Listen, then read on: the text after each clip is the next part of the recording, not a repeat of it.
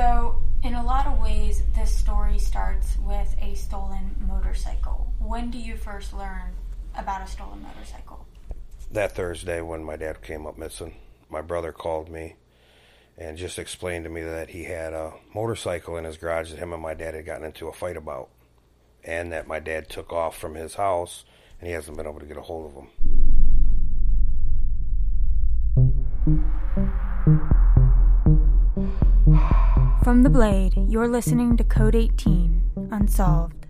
This is Season 1, Episode 2 The Stolen Motorcycle.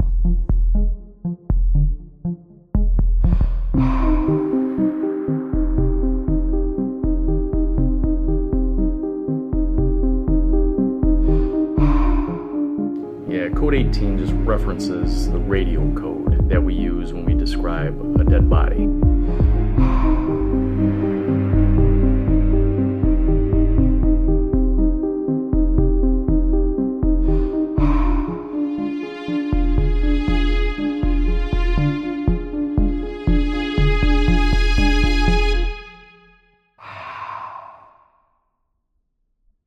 Alvin Hopper Darrow went missing from near his home in Toledo's North End on July 27, 2017.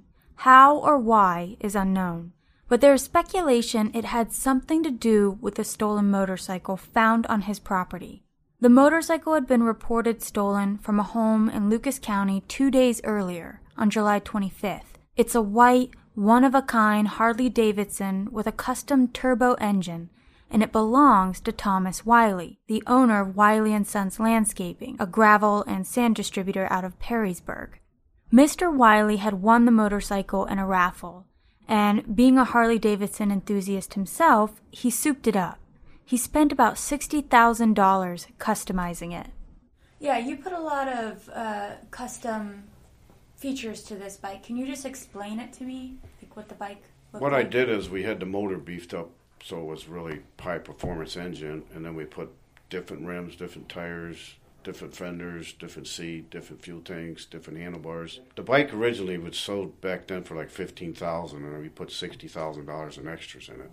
And there's only one bike like that in in Ohio. You ain't gonna see another one that matches that bike. You can see pictures of the motorcycle on our website, toledoblade.com slash code 18. Mr. Wiley hadn't owned the bike long before it was stolen, and it actually was taken from his son Nick Wiley's house, along with some of Nick's other property. I met the two of them at their business to talk about what they remember from that day. We sat around a large table in the conference room, which is decorated with trophies and photos from the family's various interests. There's dirt bike racing, vacations to the beach, and photos of Mr. Wiley's other prized vehicles. Mr. Wiley has the deeper voice and he likes to talk with his hands, so you'll periodically hear them banging against the table when he speaks. I asked him to start from the beginning.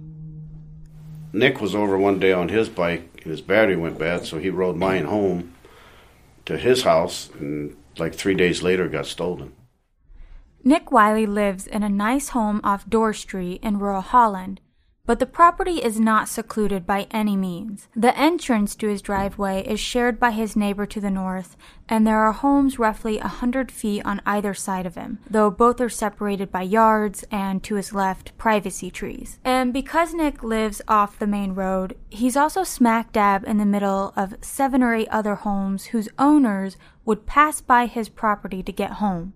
It's not the kind of place where you'd envision a large scale burglary going unnoticed. Nick's dad, Thomas Wiley, purchased the home in 2014, and Nick says they've never had any thefts or burglaries or other problems there before.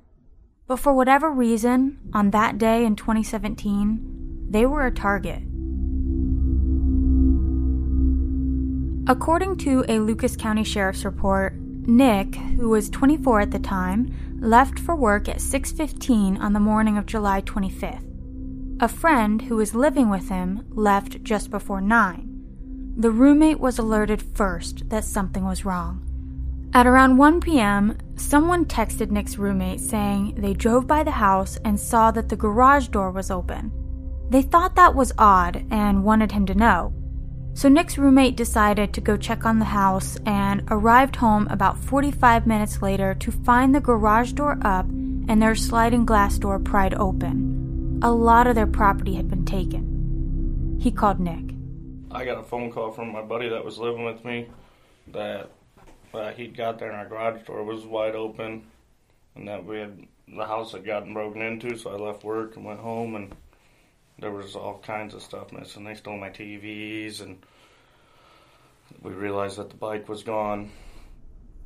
There was the $75,000 Harley Davidson motorcycle, yes, but also taken was $1,500 in cash, a $2,000 AR-15 rifle, a 22 caliber rifle valued at about $150, a 12 gauge shotgun of unknown value, a 70 inch flat screen TV worth about $3,000, a $400 Xbox One, and various ammunition for which no value was given. The culprits appeared to have attempted to get in through the front door of the house, but for whatever reason moved to the back. They were able to pry open the sliding glass door and also broke one of the windows. The motorcycle was in the attached garage.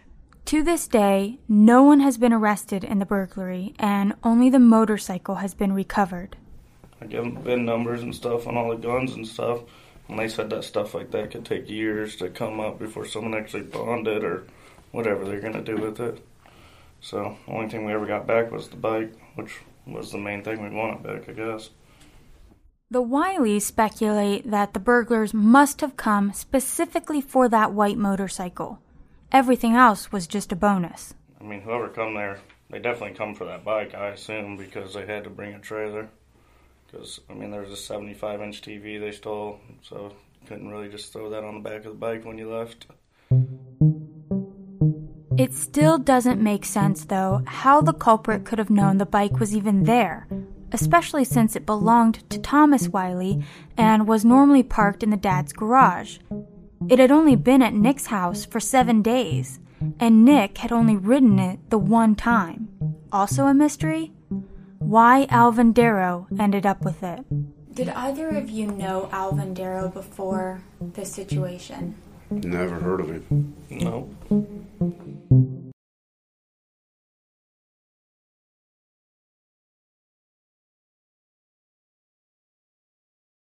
After the burglary, the Wileys posted pictures of the motorcycle on Facebook in hopes someone might recognize it and tell them where it is, but no one did. They didn't know what happened to the motorcycle until police called to say they'd found it in the garage of a property owned by Alvin Darrow. And Alvin, the Wileys were told, was missing. We heard through the grapevine that he was a pretty decent guy. He was a nice guy, and you know, we was just kind of concerned. Well, wonder what happened to him.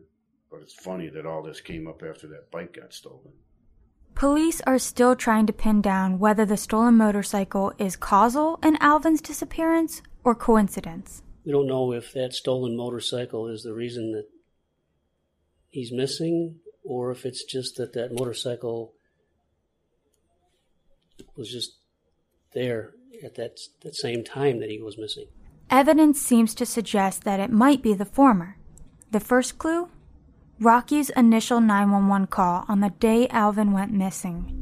Remember back to his call from episode 1. He told the dispatcher that the men with guns that he saw jump out of a vehicle and approach Hopper's house looked like they were there to steal something. Something like a motorcycle. People at the house, like up there, and it looked like they were running up. I don't know if they were going to steal something, like a motorcycle or whatever it was, but it looked like some hardcore action. Now, Detective Goodlet says when the call was made, the dispatcher didn't think much about this small detail because no one knew anything about a stolen motorcycle at that point. The burglary was being investigated by the sheriff's office, and no one knew yet that Alvin had the bike. Now, as the investigation goes on and we realize there actually was a stolen motorcycle, yeah, it gives, you know, it, it, it throws a little wrinkle in there that maybe somebody was there to get their motorcycle. We didn't have any evidence of that, and they didn't get the motorcycle because it was still there. So, if they came looking for a motorcycle, they didn't find it, It's obvious in talking to Detective Goodlet that, based on the lack of evidence of this biker group and based on the fact that the motorcycle remained at the property, police were skeptical of this story from the get go. And for good reason, right? We already know from Rocky that this entire 911 call was made up. He admitted that. But why would Rocky even mention a motorcycle? He says he'd learned about a motorcycle earlier that same day. See, Alvin, or Hopper as Rocky calls him, was buying a truck from Rocky, and Rocky was supposed to swing by the house that night and pick up the remaining money owed. But Rocky had another reason for coming over. He says Alvin had sent him a picture of a white, turbocharged motorcycle, and he wanted Rocky to come look at it. I never got to actually see the motorcycle except on a picture Okay, where'd that picture come from? from Hopper.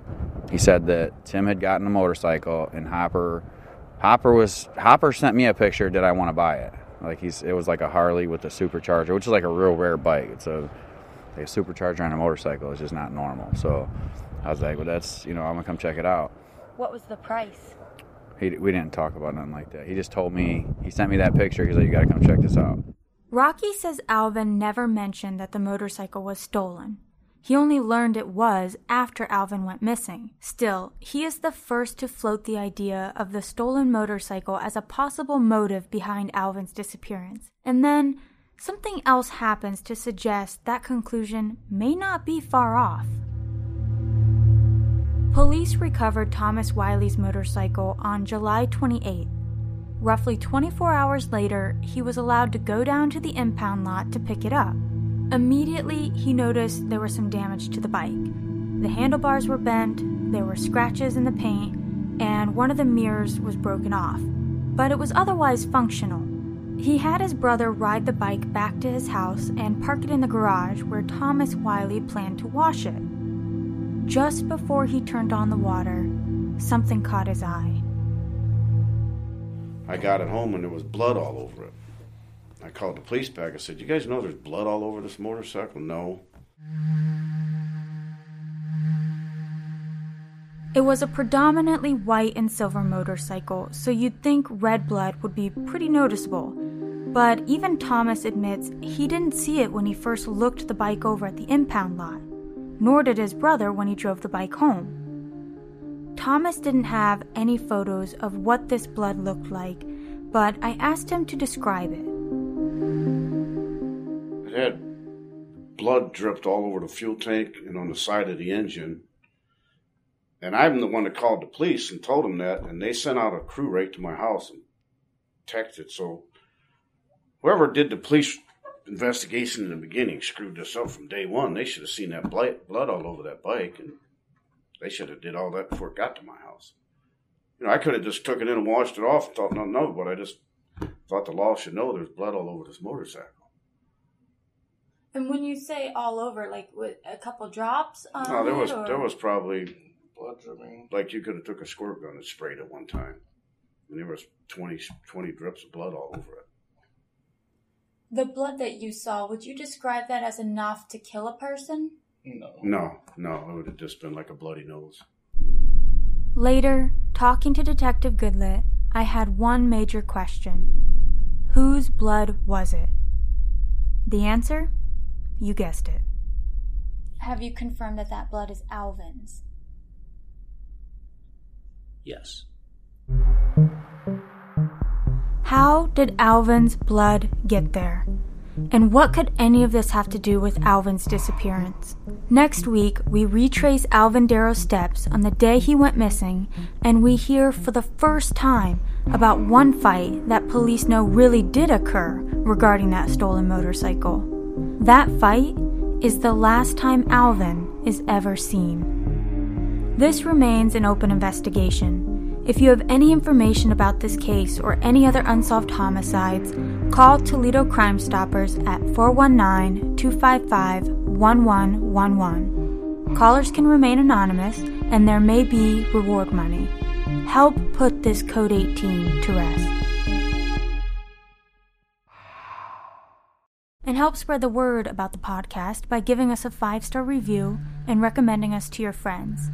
You can subscribe on Apple Podcasts, Spotify, iHeartRadio, or wherever else you listen. You can also find the episodes and additional case information, including photos and videos, at toledoblade.com slash code 18. Code 18 is reported and written by me, your host, Caitlin Durbin, for The Blade. Phil Kaplan is our producer, with original art and theme music by Danielle Gamble. Additional original music provided by Joel Roberts. Editing assistance comes from Blade editors Michael Walton, Michael Bryce, and Kim Bates. Hi everyone, this is Caitlin Durbin. I'm a Blade reporter and host of this podcast. If you're enjoying it, I invite you to subscribe to The Blade and support my colleagues and the reliable journalism that makes this work possible. The Blade has been reporting on Toledo's history since before the city itself was established. We are the newspaper of record go to ToledoBlade.com and click subscribe.